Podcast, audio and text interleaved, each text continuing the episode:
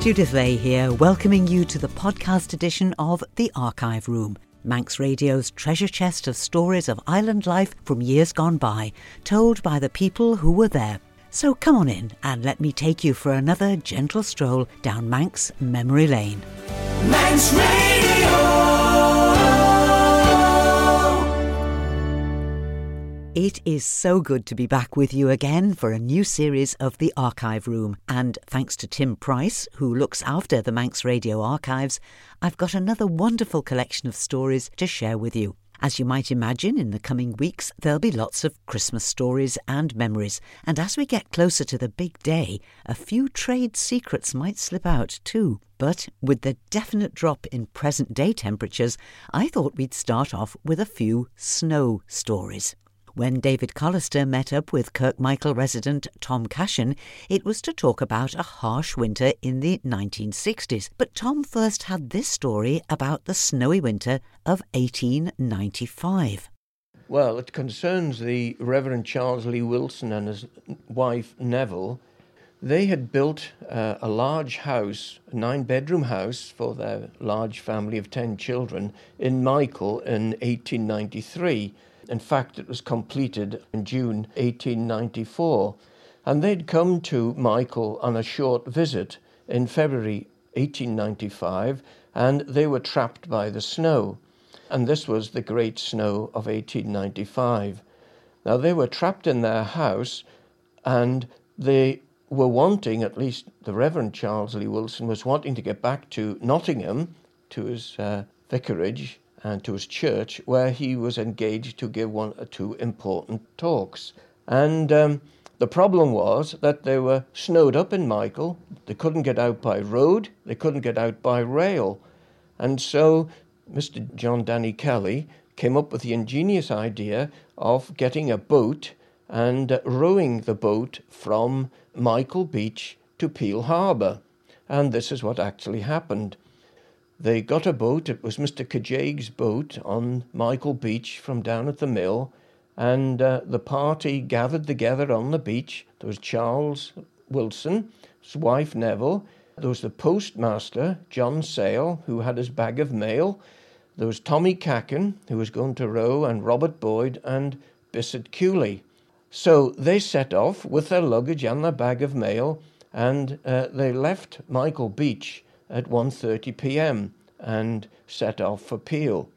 Now, Mrs. Lee Wilson was sitting in the stern of the boat, which was it was larger than the rowing boat. It was more of a type of a yawl, and she describes, as she said this in her letter, she says the sea was calm and the sun shining, so that by keeping along the shore we were warm and had the most splendid sight and she's looking along the beach as she went. And then she goes on to say, the cliffs were covered with snow down to the high water mark, and the icicles I shall never forget. They were ten feet long at least, and many of them a sharp contrast to the summer scenes they remembered because they normally only came to Michael in the summer and they only remembered the beach in the summer, you see. Mm. When they eventually got to Peel Bay, she says, in Peel Bay there were pieces of ice floating about which we had to avoid, or they might have cut a hole in our boat. So you might have had a Titanic situation yes. there of uh, colliding in Peel Bay with uh, icebergs or something like that, you see. Yeah. But when they got to Peel, their problems weren't over. They left Michael at 1.30 and they were in Peel at 3 o'clock which mm. seemed pretty good time to me, one and a half hours to row from. Boat, yes. And uh, anyway, they got out at Peel, took their luggage out, and they went to Peel railway station, and they found that the railway hadn't been cleared as far as Peel, only as far as St John's. So then they had to walk along the railway line with their goods and chattels until they got to St John's. And there they met the train. Then they went on to Douglas to a boarding house or to some friends to stay. And that was on the Saturday. Mm. And on the Sunday, the Reverend Charles Wilson took a, a service at St. George's Church on the Sunday evening. And then they left Douglas on the boat, the morning boat for Liverpool, and they were able to catch the train back down to Nottingham, so he was able to get back home again. So it was really quite a story. But the story doesn't end there because although they'd got through, the other members of the boat, that was uh, John Sale, the postmaster, Tommy Cacken, and Robert Boyd and Bissett Cooley, they then had to bring the boat from Peel in the dark back, Back to Michael. To Michael. Now, there's nothing mentioned in the letter about it, but judging from what you can read in the paper, it couldn't have been a very pleasant journey because the east wind is a very fickle sort of a wind, and sometimes there is none, and the next minute it's blowing a gale. And they were rowing in the dark. Remember, there weren't many lights around, but somehow, two of them at least were very experienced boatmen off Michael, and uh, they got their way back safely again. So that was one way in which uh, these people escaped from, from the Great Snow in 1895. So, from a tale of amazing determination to some first hand experiences. And Tom Cashin remembers the winter of 1962 to 63 as being the harshest one he'd experienced since moving to Michael in the 1950s. By this time, Tom was headmaster of Michael School. When did it start? When did the snow come down first? Well, we had a heavy fall of snow at the end of uh, December and early January because when the school opened, there were a number of children who lived in the little London area who uh, hadn't arrived, and it was very, very cold at that particular time. Again, we had a, a very heavy fall of snow on the 21st of January, and the roads were blocked Eventually, they were able to find a way through so that we had our school dinners. But the frost was very, very severe in that month. For example, our outside toilets were frozen, which uh, caused a good deal of inconvenience.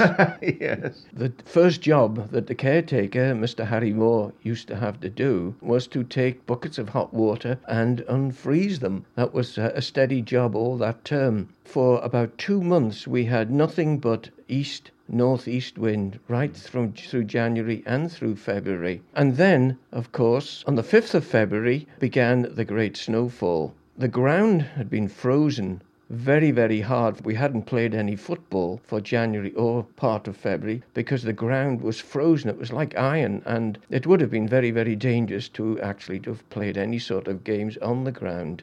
The blizzard in question started on the 6th of February.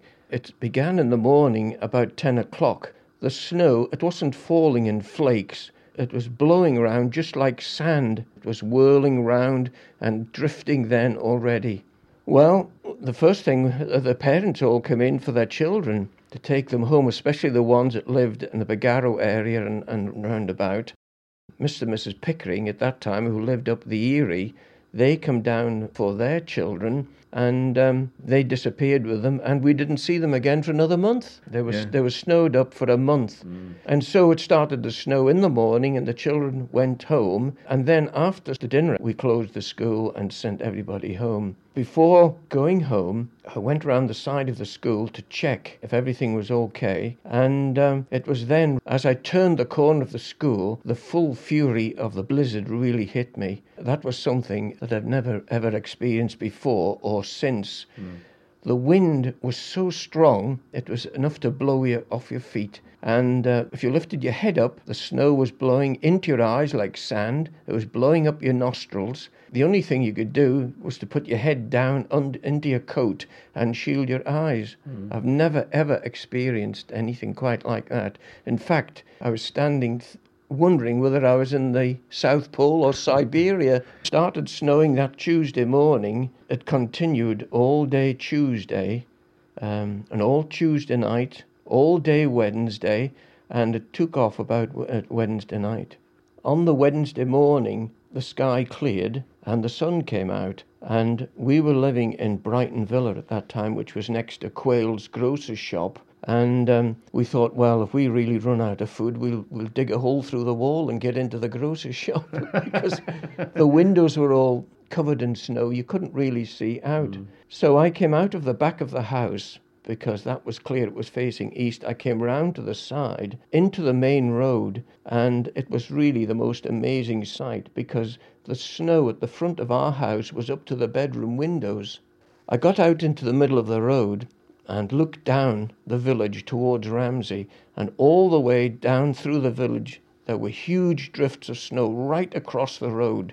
I then decided that I'd go up to visit my parents in law who lived here at the Cregans, and some of the houses, the lower cottages, the drifts of snow were right up to the roof.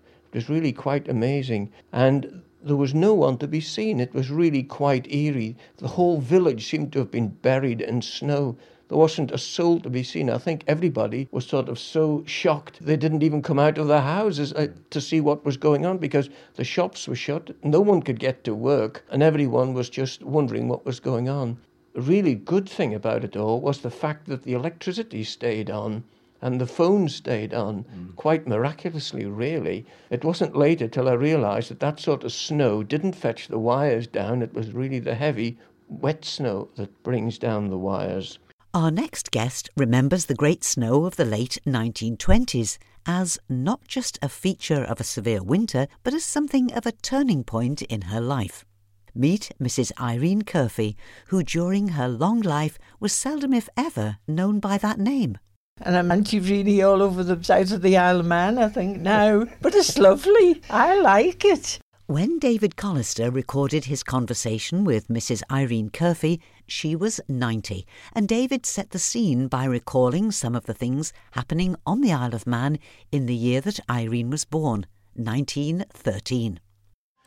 And on the Isle of Man in that year, we welcomed a record number of holidaymakers. 616,000 came by steam packet to Douglas. That was 122,000 more than the previous record being set in 1911. 1913 was the year when the Villa Marina Kursaal and Gardens opened. They were opened by the Governor Lord Raglan on the 19th of July. Two days later, the Palace and Derby Castle Company opened its Coliseum Theatre, which could seat three and a half thousand people. Every seat was filled for the appearance of one of Britain's most famous music hall artists, Vesta Tilley. 1913 also saw the destruction of the Laxey Glen Pavilion by fire the death of John Miller Nicholson, and the decision to set up a postcard censoring committee. What would people say if they came back now?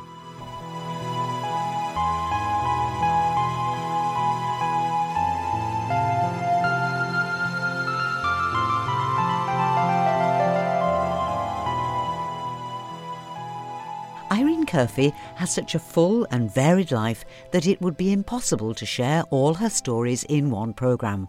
So we're going to start at the very beginning, but I promise you Auntie Reenie will be back again in future programmes.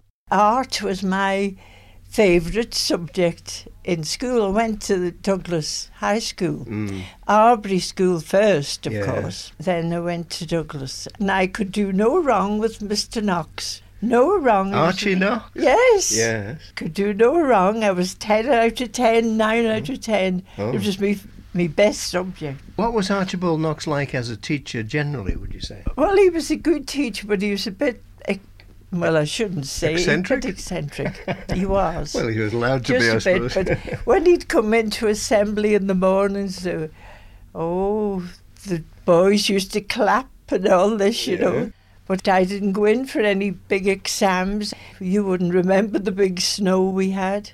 I wouldn't, but no. you can tell me about it. Well, we were warned in the school that we'd better all get home. Well, we didn't get home. oh. We were stuck in the train and spent the night in Ballasalla in lodgings we had to be. And then we started off the next morning and we were stuck in Castletown. We were in that, uh, the Viking as it is now, and we didn't get home till three o'clock in the afternoon. They were digging out the engines and the carriages and everything yes. that time. It was dreadful. So that would keep so you off school for a I week or so? I never went back. Or never went back? No, because oh. I was 16 come, you see. That yeah. finished me. I'd had enough. I wasn't one of these academics. I wasn't really. I always wanted really to be a nurse. And then it used to worry me that somebody would come in belonging to me into Noble's that I knew. But I had all the papers all to go to Walton Hospital in Liverpool. Everything was all signed up to go. And then my father came home from sea and he hadn't been home for a long time. And he sort of talked me out to go and he, he was saying, I'll, I'll never see it and all this, you know. Uh-huh. So that finished that. Yeah. it was then I, I went for a confection, you see. So Yeah. I went to Miss Paul's first to set me time. I was three years with Miss Paul. She had a shop in Castletown, Castle Cafe it was called, it was Yeah. right by the castle. And then I went up to Mr. Kermode's up Arbory Street. I was three years there, improving, supposed to be. And then I was three years with Miss Duggan. But then it, the job came up for the school, and I took that job, and I was there for 30 years. Castle Rushen. Castle Rushen. And yeah. the most happy days of my life were lovely. It was just advertised, and then I applied for the job and got it. I went in the room, I always remember getting pushed in by Mr. Wilkinson. Uh, the Director of Education. It was my turn to go in, and when I seen all these people were sitting round the table to be interviewed, you know, Oh, Yeah. there was about seven or eight Yeah. people sitting round the table and one woman. I said, Oh, I'm not going in then. He pushed me in. and then, of course, Mr. Cubbon, headmaster in Rushen school, he said, Oh, she was been working in Miss Duggan's and all this, you see, Hmm. so that carried the day for me. It was lovely. And then when I got to the school, it was Mr. Cretney. He was at school the same time as me in Douglas. Right. So with Mr. Cretney was head at was Castle head. Rushen High School. Yes. What were you dishing up to them at mealtime? Well, at first, you see, the cost was only fivepence. That was fivepence for a dinner. They had vegetables, they had potatoes. There was about 120 started the school the first time, you see. So we, some like stew, some like hot pot. They all like different things, but the Hmm. favourite seemed to be, I get it called to me even now, cheese and onion pie. Oh, yeah. They loved that. Cheese and onion pie, Cheese pastry, onion of pie- course. Pastry, Yeah. and then um, potatoes had to be mashed with butter and, and pepper. Do you want to know how to make it? Oh, yes. Well, you line the tin with pastry, big long tins they were. Mhm. And then you chop the onion fine, put it in the bottom, and just put a bit of milk over the top to soften the, the Yeah. and then you grate the cheese and put that on top of the onion and then you cream the potatoes and you spread that over the top and sprinkle some more cheese on the top of that Mm. that's all it is the cheese makes it you know nice Yeah. and coloured and then we used to buy uh, cow heels and, and we great big pans at that time and we used to stew them to get the good out to go in the gravy. We went to all these different things to get the goodness out of things, you see. What did you Um, do for puddings? Well, of course, there was always rice, and if there wasn't rice pudding, there'd be steamed puddings, uh, chocolate pudding, ginger pudding, and Mhm. custard. But we used to get the milk from Walker's, of course, and we'd, we'd be going 10 gallons of milk. From the time I started to the time I finished, there was a big Big change. it and big- changed, oh, yeah. you see, and Mhm. everything. There was we changed schools. We started off in the huts, you know, in where they Yeah. used to sail. The sailors used to be in Right. Castletown. We started off there. After Mr. Cretney went, he went away. He'd done so well here in opening that school. He got this job in um, Wolverhampton. That was uh, Mr. Cretney. He'd done very well in Castletown. He was a nice headmaster. And then uh, Miss Wells came as headmistress for a while until Mr. Smith came. He was a good man too. He was a mm. real friend of mine. And then I left just before Mr. Taverner Oh, started. yes. I left. You do remember going into the new school, though, do you? Oh yes, That getting must have been a big change. It was. I don't know what they thought we were going to work on. The men, trust men. They took all the, the table and everything was what they thought we were going to work on. I don't know. There was all things going round the wall, you know, t- Yes. t- small tables. Mm. But there was a big table we used to use in the middle of the floor, and they'd taken that out. And we went out to get it, and we were carrying it in, and, and the clerk of the works was shouting, Leave that alone, you're not bringing it in, but we'd brought it. They'd no idea of what we really wanted. and then they never realised that the, um, there would be a big intake of children. And the school would grow. The school should have been bigger in the first place than Yeah. you know than what they did. The distinguished careers of Noel Cringle, Eddie Lowey, and Sir Miles Walker probably owe a great deal to the nourishing food served to them at Castle Rushen High School. Auntie Reenie well remembers them all as pupils there while she was head cook. We'll have more stories of Auntie Reenie and post office life when we open the archive room door again next week. But for now, let's have one more Auntie Reenie story. When young Irene, aged around 12 or 13, was happy to do chores, save up, and then enjoy a good night out with her friends. We could have a night out for eightpence. It was threepence on the train, return. Saturday night we used to go to the pictures to Castletown. Threepence on the train, threepence down in the front of the picture house, Yeah. and twopence for chips, and that was eightpence. Yeah. And we used to come home on the nine o'clock train from Douglas. Yes. Half past nine in Castletown it was. In the cosy cinema it was. in Castletown. What But, uh, size uh, cinema would that be then? How, would you seat a few hundred in it? Oh, it wouldn't seat that many, No, I don't think. be quite No, small. It was only small. It used to break down. It would break down in the middle of a real exciting part. It would break down, and then you got your money back. And well, we'd a night out for eightpence. Well, I had to work for that. Oh, did you? I had to go for sticks and dust the front room. That was two of my jobs on a Saturday morning. Oh, I used to get the pension for uh, um, another old aunt in the in Kelly, and she used to give me three halfpence of all Oh. things. Three halfpence. Our archive room is full of fascinating conversations on every subject you could think of. But now and again, a little musical gem appears. Keep listening, as David Callister will explain in a moment why this is so very special.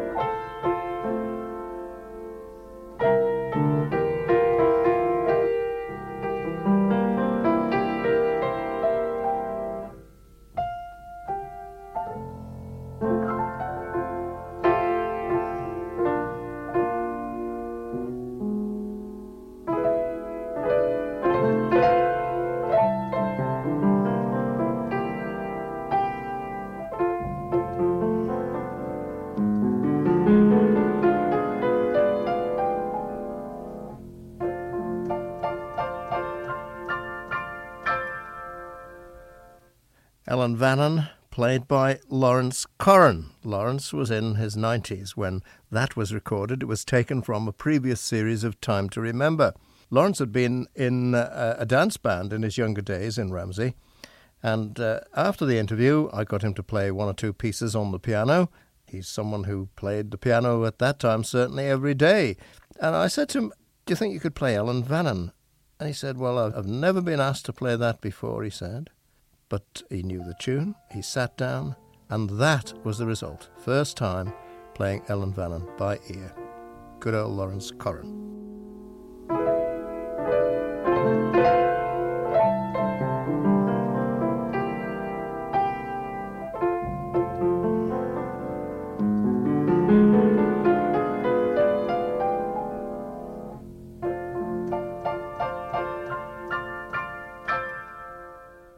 I'm afraid this is where we have to close the archive room door, just for this episode. But I have much more to share with you, so I do hope you can join me again just after six next Thursday evening.